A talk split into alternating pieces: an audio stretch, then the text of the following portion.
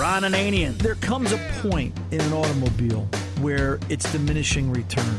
But you really got to have a conversation in your head. What is it costing you to drive that car per mile? I got a beat leather jacket.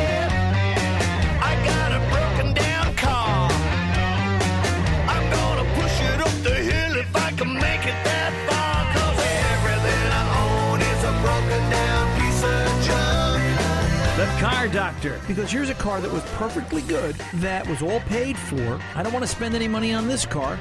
He went out and spent $26,000 on a three year old used car that in two years, it's going to need the same thing. Let me tell you something, folks.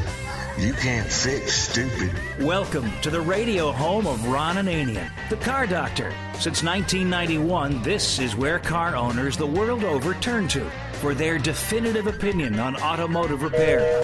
If your mechanic's giving you a busy signal, pick up the phone and call in. The garage doors are open. But I am here to take your calls at 855 560 9900. And now, here's Ronnie. Hey, welcome. Come on in. Ron and Ananian the Car Doctor. Have a seat. Let's talk about cars this hour. I am here at your service as always at 855 560 9900 to talk to you about anything automotive, whatever you've got going on. That's what the Car Doctor radio show is about and has been about these past 25 years. We are out on the internet, of course, cardoctorshow.com. We're finding links there. You can find links there to tunein.com, iHeart.com, iTunes.com, all different ways and places and shapes to uh, take the Car Doctor with you in MP3 format or subscribe and so on and uh, deal with that. And uh, also keep in mind we are also subscribed to the Google, I think it's Google Patch. Tom, look at me. Is it Google Patch, the new Google subscription service? Uh, Google Play. Uh, we're going to be out there as soon as Google comes out with that, so you can subscribe to the Car Doctor out on Google as well. And uh, we're just trying to keep even with all the different kinds of formats that uh, are coming up as the world continues to evolve. Because much like automobiles, the age of the media continues to uh, change things and uh, it becomes game changers. Received an email this week from a listener, and as a matter of fact, he's been a guest here on the show. Steve from Cincinnati. Steve's an automotive instructor, and uh, he's he's he's in my age group. I consider him one of the silver hairs, as uh, as it is. And um, I'm not sure where that silver hair came from, but uh, I can tell you after working on cars for 43 years, I can understand it on a day to day basis. Steve writes, Hey Ron, congrats on congrats on 25 years being on radio. We all appreciate the sacrifices you and your team have made to do this show every week. Thank you, Steve. I'm glad to hear that things seem to be working out well for Harry uh, between him and his girlfriend. Harry's just such a heartthrob. It sounds like she has been a positive influence for him. Hope it all works out for the way you want in this new year. I'm sure it will, Harry. Ron has commented several times about the need to have a good, repeatable diagnostic process to use every time you're using diagnosing a problem. I thought it might be interesting for Ron to discuss the steps he takes. What is his diagnostic process? I think it could be a big help to his listeners. I know I have used one for years and it cuts down on wrong diagnosis. Take care, Steve. Great point, Steve. My diagnostic process, as it were, as it is, it's a combination of things. First and foremost, I always want to verify what it is I'm chasing. And and part of that becomes I want to make sure is the vehicle able to respond to diagnosis. We had a uh, let me think back 1998 Ford Expedition this week dropped off for a misfire fault that no one in the area could diagnose and repair. It was uh, it was parts. It was this. It was that. It was we can't work on it anymore. We're not quite sure what to do. Take it somewhere else. And then it ended up on my doorstep. As a matter of fact, the results of that, Tom, is that posted out on Facebook? The uh, picture of my hand. Yeah, my hand got a little mangled working on this expedition because the number four plug all the way back on the passenger side is so stuffed in there. This car had dual rear heat, front heat, rear heat, and it's really a tight fit and being the mechanic, you know, you got to fix it. You just, you know, shove in a little deeper and just make it work. And there was no real way around it. And uh, my hand, my left hand took a beating. And it's, uh, we thought Tom wanted me to put it up on Facebook. He says, you know, why don't we take a picture of that and show it? This way people realize you really do work on cars. Well, I can tell you I really do work on cars, but okay, whatever makes you happy. So that's out on the Car Doctor Facebook page. So this expedition came in with a misfire fault. And I started to think about my diagnostic routine, got in the truck to verify it, and lo and behold, the gas gauge is on E. And I said, well, the gas gauge must be broken because nobody would really drop off a vehicle for a running problem with no gas in it, right? I mean, how dumb can people be? So I took it around the block and I went for a little bit of a ride and I verified the misfire and I brought it in and I did my scope work and I did what I had to do and diagnosed it and solved it. And I'm going to talk about that diagnosis in the second hour. So, long and the short of it is, you know, what's my diagnostic routine? Verify the problem. But the thing is, will the vehicle respond? Is the vehicle capable of being diagnosed? When I talked to the owner a short time later about what I had found, I said, by the way, I guess the gas gauge is broken. He said, no, it works. Why? I said, well, the gas gauge is on E and it says low fuel lights on. He goes, oh, yeah, it's out of gas. You can stop and put gas in it for me, right? Yeah, I can do that. I can wash it too if you want. It's just going to cost you. And uh, that's part of the process. Will the vehicle respond? Is it stable? It's no different than working on a human being. What is the physical condition of the vehicle? I lifted the hood on this expedition, and this isn't even the vehicle I wanted to talk about in my diagnostic routine. I've got a completely different vehicle in mind. I lifted the hood on this 1998 expedition. The battery looks like a sea of white foam and it's missing one of its battery caps. I'd like to drive around in a vehicle with a misfire, missing a battery cap. You wonder what the potential of, if there is a potential for explosion or at least damage to the battery. But in any event, how do you drive around with an open source of sulfuric acid under the hood, exposure to wiring harness, and nobody notices this? So part of my diagnostic routine, going back to that, is I do a visual. What kind of shape's this vehicle in? Because that'll tell you a lot. Number one, it'll tell you what kind of a customer you're working for. It'll tell you is that person interested in maintenance? Are they taking care of the car? Or has this beast been brought in wheezing and gasping its final breath to the point that now that it won't run and really gives them a problem, they'll finally spend a few bucks on it? So, physical condition by a visual inspection is the first step of my diagnostic routine. Not that it changes anything, but it tells me what I'm dealing with. Part of the problem in diagnosing a vehicle for me, it gets to be emotional. You know, if you let your emotions get involved, this car's a piece of junk, this car's a piece of junk, this car's a piece of junk, and it's not like that. That has to go to the back of your mind. It has to be what's the source of the problem? What steps am I going to take to resolve it?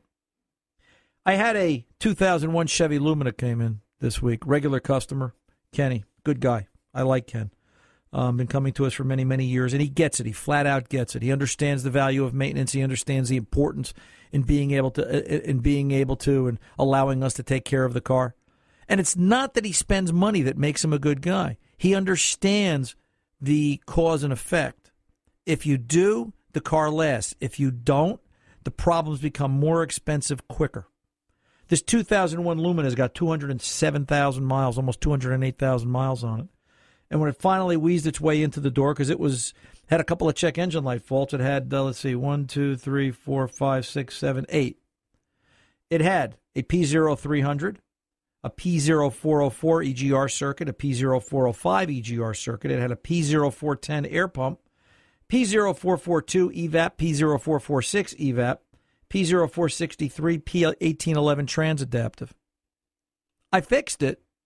I fixed it by changing one part. And for those of you that may not or may not understand may or may not understand that, here's the deal. And this is the diagnostic routine. You start to break it down in some kind of logical manner. How surgical can you be? Can you bring this to the point of understanding what affected what? The P0300 and the EGR faults made perfect sense to me. The EGR valve, this is an electronic EGR valve on this car. The electronic EGR valve was sticking open at idle and also providing er- erratic readings back to the PCM, causing a stumble and a hesitation, and it didn't run properly. Ergo, misfire. Changed the EGR valve, diagnosed it properly, going through the routine. Diagnosed it, functional test, voltage, verify, bad EGR, changed it. While I was changing the EGR valve, I was looking around as I always do, and I noticed that the vacuum hose for the air pump divert valve had fallen off the rear divert valve at the back of the engine. Fixed the P0410. The 442 and the 446, the EVAP faults, I can't say that I fixed it, but I did diagnose it. I smoke tested, and using a Tech 2 scan tool, factory dealer level tool, I cycled the purge and the EVAP vent solenoids and they both worked.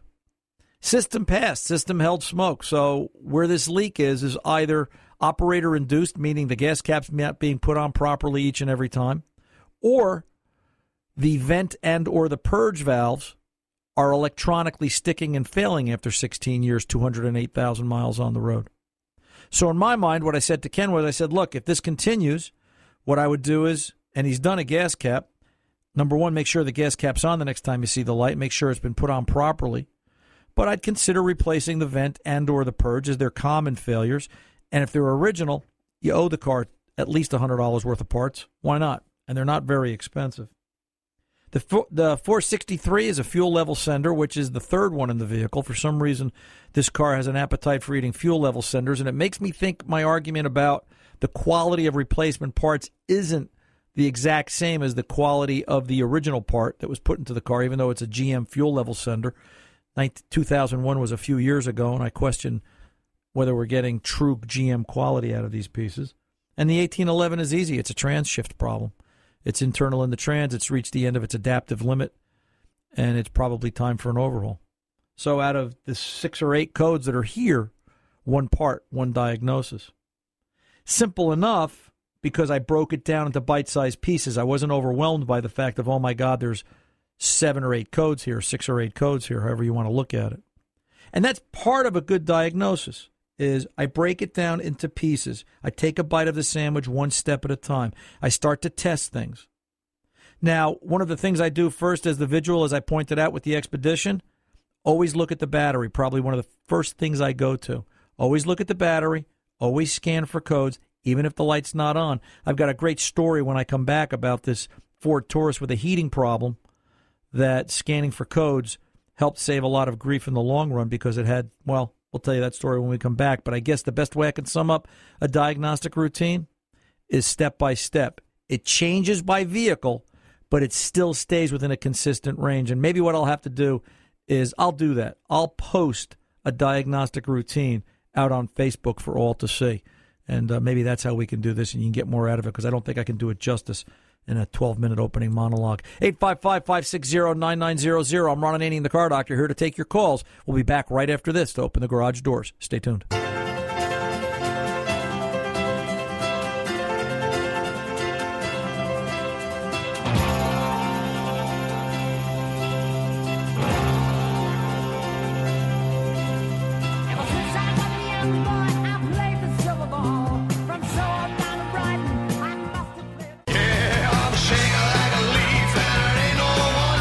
Welcome back. Ron Ananian, the car doctor here. 855-560-9900 is the phone number. And uh, before we dive into the Taurus story, I think we'll kick the garage doors open first. Uh, Mr. Harry. Yes. Who do you have for me on the phones here? You're looking very svelte again today. Well, down to 185, baby. There you go. Well, what's going on? Uh, today we have uh, Dave's in Watertown, Connecticut. He's got a 2011 Honda Accord. Now, if he was in England, you'd say he has a bit of a sticky wicket. But in the United States, it's a Honda recall sticky pistons. Sticky piston rings. Sticky piston rings. Sticky yeah, that's piston it. rings. Okay, cool. Thank you. Let's. Uh, hey, Dave, you there? Ron Ananian, the car doctor, at your service, sir. How can I help? I am, Ron. Uh, it's good to talk to you. Thank Um, you. Thanks for taking my call. You're welcome. Uh, I bought this Honda back in uh, December 2014, and this past August, I received a letter from Honda that informed me on some 2008 to 2011 uh, Accord vehicles. The piston rings may be sticking. I recently uh, have a guy that does the uh, oil change on the side religiously with a 020W synthetic every 5,000 miles. He said I was a, a third of a quart down, so I showed him the letter. He said he'd but I really want to know how how do you know when you have high oil consumption? And furthermore, in the case of getting it repaired, it sounds to me like I have to put the money out and then apply for reimbursement. Is that standard um, standard procedure for, for warranty recalls? No, what what, and I can't say standard procedure for warranty recalls because who who knows what tomorrow is going to bring. But I can tell you for this particular problem, on this point, what Honda is doing first things first, they're doing an oil consumption test. So the oil change needs to be done at the dealer. All right? They need to, and this is my understanding, this is what I've seen people go through from the shop. Uh, it needs to be done at the dealer. The dipstick is either sealed or verified, as far as how much oil is on it, and the car is brought back in a thousand miles, and the dipstick is marked. Where's the oil level? Um, they have the determination of what they're considering to be high oil consumption. My understanding is it's somewhere between 500 to 750 miles uh, a, a quart in terms of how fast you'll go through it. But the so issue, one third is not even close to high. well, one third in, in in what kind of a time frame? Five thousand miles. No, one third isn't a lot at all. One third, one third is is not anything of, of consequence. Are you having any other problems with it, Dave? No, no, no. I love the vehicle. Okay.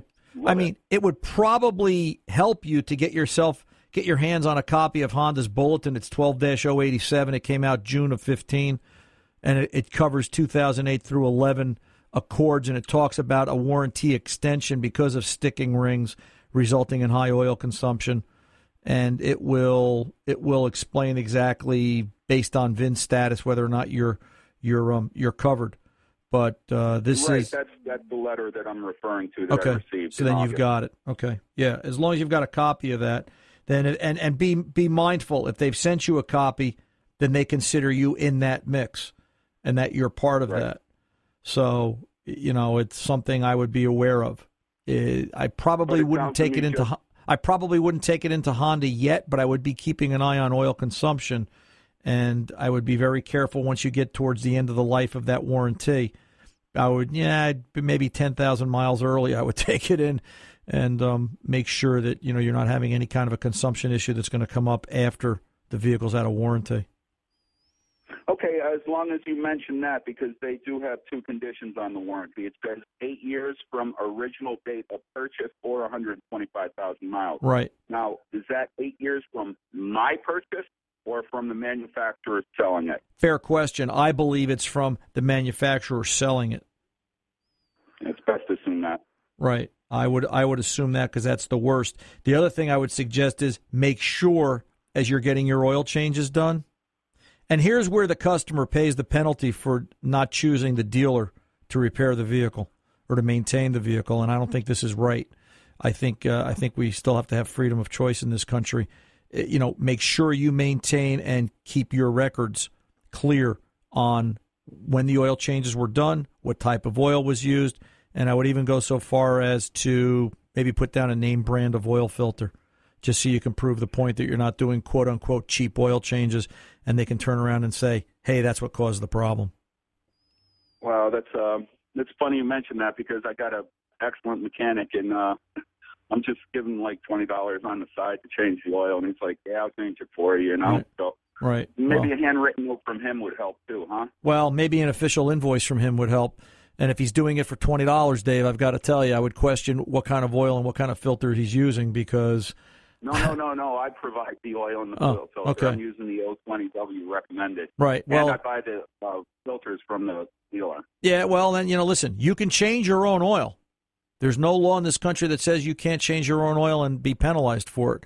So as long as you keep the receipt for the oil and the filter that you're buying, I I, I would think you're okay. But again, that's a conversation with Honda. Let me say it All like right, this: thanks. out of out of all the car companies, Honda's in my top five of cars that I like that I think make a good car.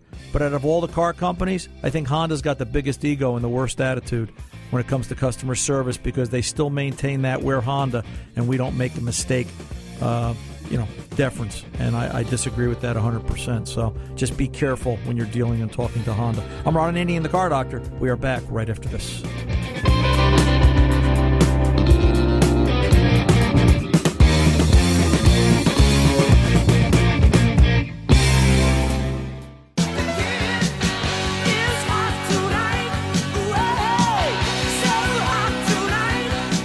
Back. Ron Ananian, the Car Doctor at 855-560-9900. That is the Car Doctor's 24-7 number. That system has, that, that phone number has a system attached to it, a messaging system that if you call, leave a message, Fast Harry, our executive producer, will call you back and put you in queue for the next live broadcast of this radio show, which is Saturday afternoons, 2 to 4 p.m. Eastern Time. Uh, I, I should just, I just want to make one more comment about the diagnostic routine we were talking about at the top of the hour. And I think it's important to note that part of it also is naturally cover the basics. Yes, will I check fuel pressure if it's easy enough and I think that's the direction we're going? If it's a 2-hour process, some cars are just nightmares to check fuel pressure on. Will I spend the time? Not at first.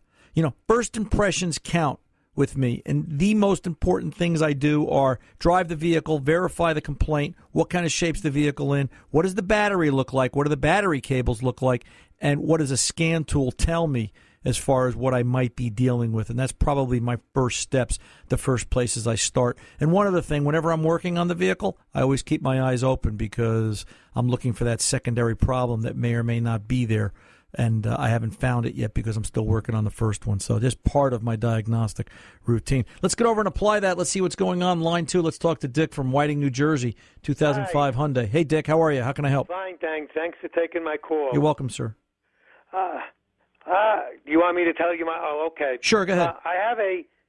I'm used to driving my Toyota, and I just retired. Okay. And I had 217,000 miles on the Toyota Matrix, and I've noticed every time I change my oil with that car, every 5,000 miles, because I put on that many much more, uh, the oil always looks fairly clean. Now on this Hyundai that my wife has been using, it's a 2005 Hyundai Tucson. Right. It's got 51,000 miles on it.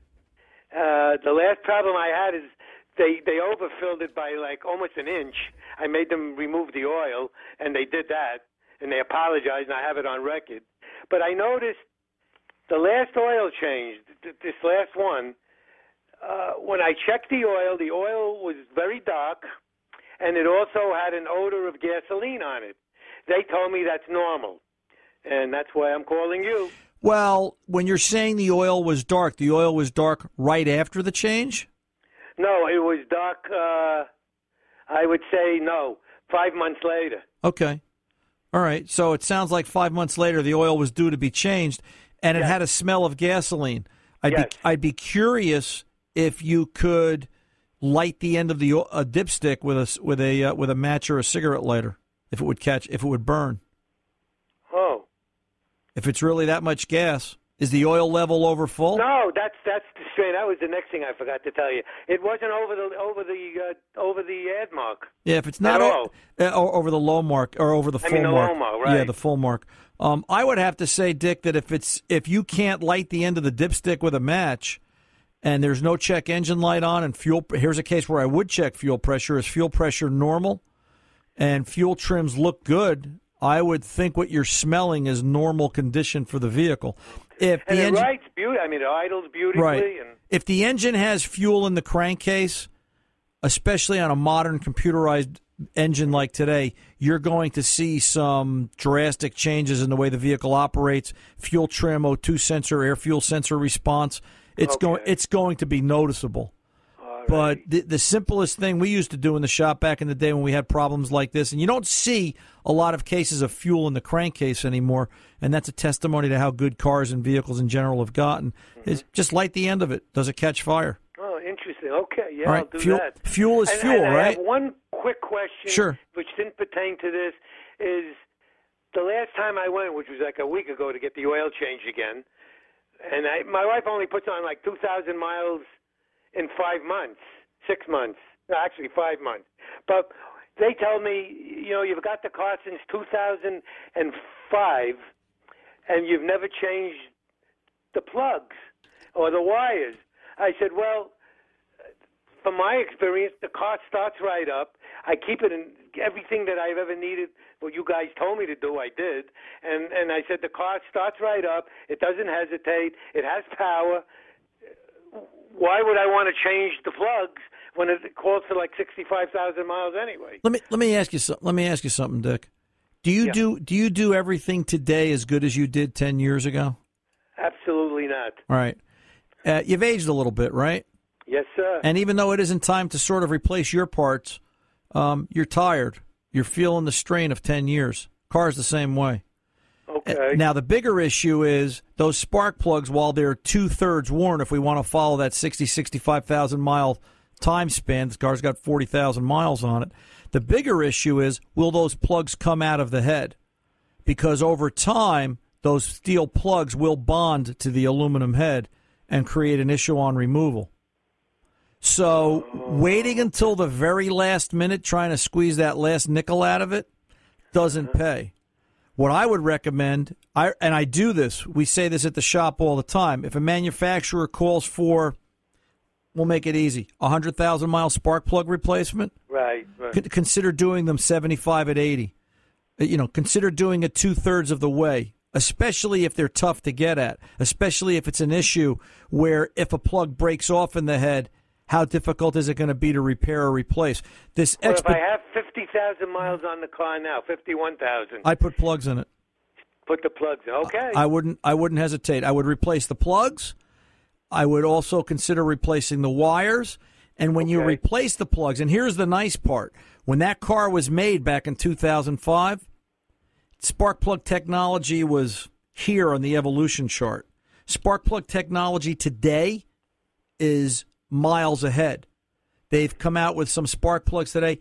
For example, Iridium TTs from Denso absolutely the best plug in the marketplace today for its technology, what it's brought in terms of using iridium and the way they manufacture them and the way they give them life. And the best part, or one of the small points about the uh, Denso Iridium TTs, is the fact that there is a self lubricant on the threads.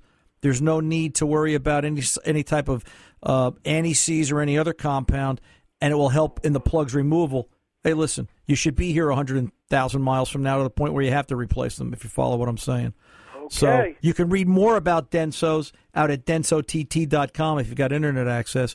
And uh, consider, you know, you're buying technology today, and, and the fact that you can change the plugs now, change them. It's it's a ch- it's a cheap insurance policy Oh, against yeah, the bigger problem yeah, in no, the future. no problem. Okay. All right, sir. Yeah, thank you You- so much. You're very welcome, sir.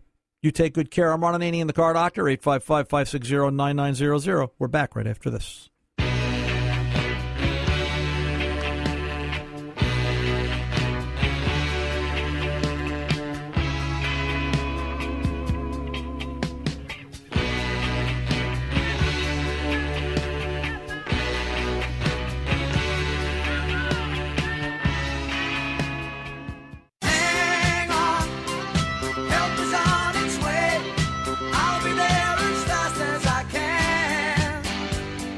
Hey, welcome back. Ron Ananian, the car doctor here, 855 560 9900. The 24 7 car doctor message uh, service is there. If you uh, call during uh, non show hours, we're live Saturday afternoons, 2 to 4 p.m. Eastern Time. Call 855 560 9900. And we're not on the air. There is a message service attached to that. You can leave a message, and Fast Harry, our executive producer, will call you back and get you in queue for the following week so we can talk to you. And keep in mind that um, if you're looking to follow us, we're out on Facebook, and uh, we are looking for questions out on Facebook. We're going to start to open that up and uh, bring that into the uh, other side of the show. We're trying to connect with you on the media side as well going forward this year. So uh, if you've got a question, get it up on the Ron Ananian and the Car Doctor Facebook page, and we'll take it from there.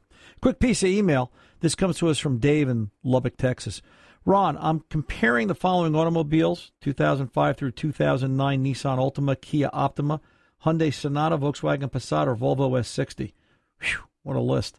With comparable mileage, 100,000 ish, and features, which would be the better buy, safest choice? David, he's a he's in the Army Reserves chaplain. Um, I'd, I'd say God bless you, Father, but I think he already has. Um, let's see. 2005 through 9, Nissan Altima, Kia Optima. The Kia Optima is out. It's too old. Uh, to me, Kias are good five, six year cars, and you're already on the outer fringe of that. The Volkswagen Passat. Do I really have to answer the question about the better buy or the reliability of the Volkswagen Passat? I think the Volkswagen, when it was new, was a good car, and I think when it was less than five years old, it was a good car. But I think by now the electronics and the parts are falling off it so fast that nah, it's not such a good car. Volvo S60, absolutely not. Um, Volvos have, and you know, you can see it in their sales numbers. I looked at this a short time ago, six, seven months ago, that Volvo now sold less than a half a million cars in the U.S. Uh, from from a time period where they used to sell like a million and a half, two million, just I think it was six years ago.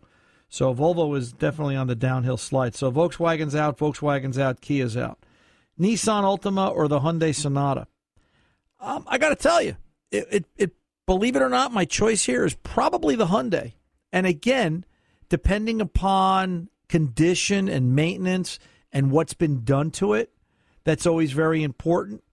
Uh, you know, and I will say this. Let me just back up a second. the safest, the safest vehicle here is probably hands down still the Volvo. Volvo does make a very safe car. They just have a very high cost to maintain and repair as they get older. So, you know, that being said, if, if we're out after flat out safety and the heck with everything else, Volvo, not a problem. If we're looking for a balance of it, I would take a look at the Sonata. I would take a look at the Altima. The Altimas have a problem.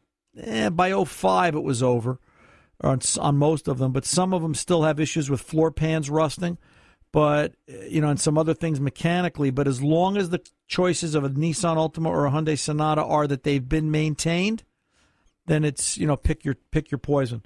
Um, I think Hyundai is the surprise of the bunch. Hyundai has really come a long way in the last 15 years. When the first Hyundais came to the marketplace, they were basically three-year cars and you threw them away. But now they've they've really come a long way in terms of quality. So uh, just be um, you know just take it from that perspective. The Kia, like I said, I think the Kia is going to be too old, and um, you know one of the things you may want to look at in this range, and I, I'm not noticing it here, probably the sleeper car in this that's not in this list from this time frame, 2004, 2004 through 2008 Chevy Malibus. Before the Chevys got overly complicated and too much electronics, before the 2008 crash, the Malibus have been rock solid cars from that generation, from that crop of car. Uh, you know, it's it's tires, brakes, oil changes. The exhaust systems are stainless. The transits will go a buck and a half, 150,000 miles. The engines will last if you do the oil changes, and the rest of the cars have been pretty solid. You know, um, not terrible at all. But I would look at a 2005, four, a four to eight, four year span of Chevy Malibu, pretty decent cars. And uh, the reason I include the fours, the fours were the tail end of the previous model or body style, if I remember correctly.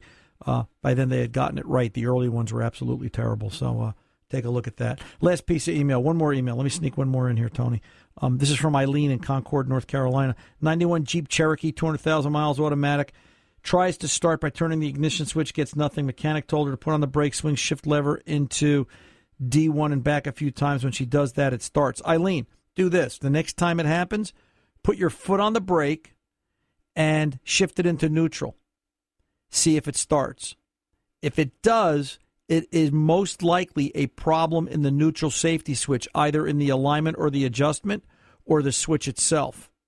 The fact that when you move the lever, it starts points me towards it being a switch. My next step would be to find the signal line out of that switch and check for voltage when it goes into the no start condition or, very simply, if I wanted to, I would find the solenoid feed down at the starter, run a wire back to inside the passenger compartment.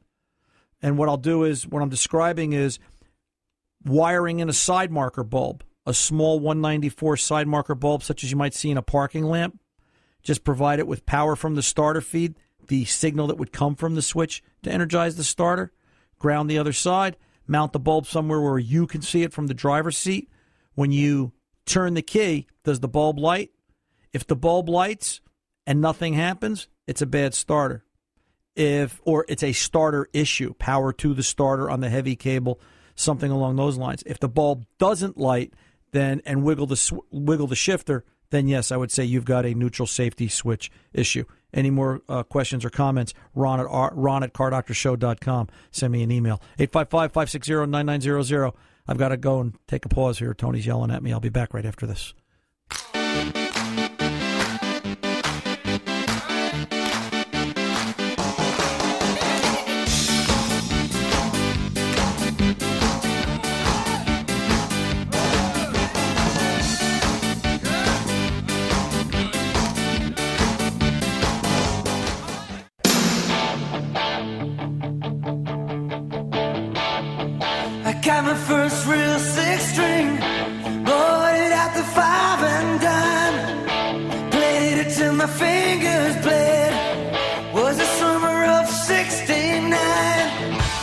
Back. Ron Ananian, the car doctor, kind of rounding out the hour.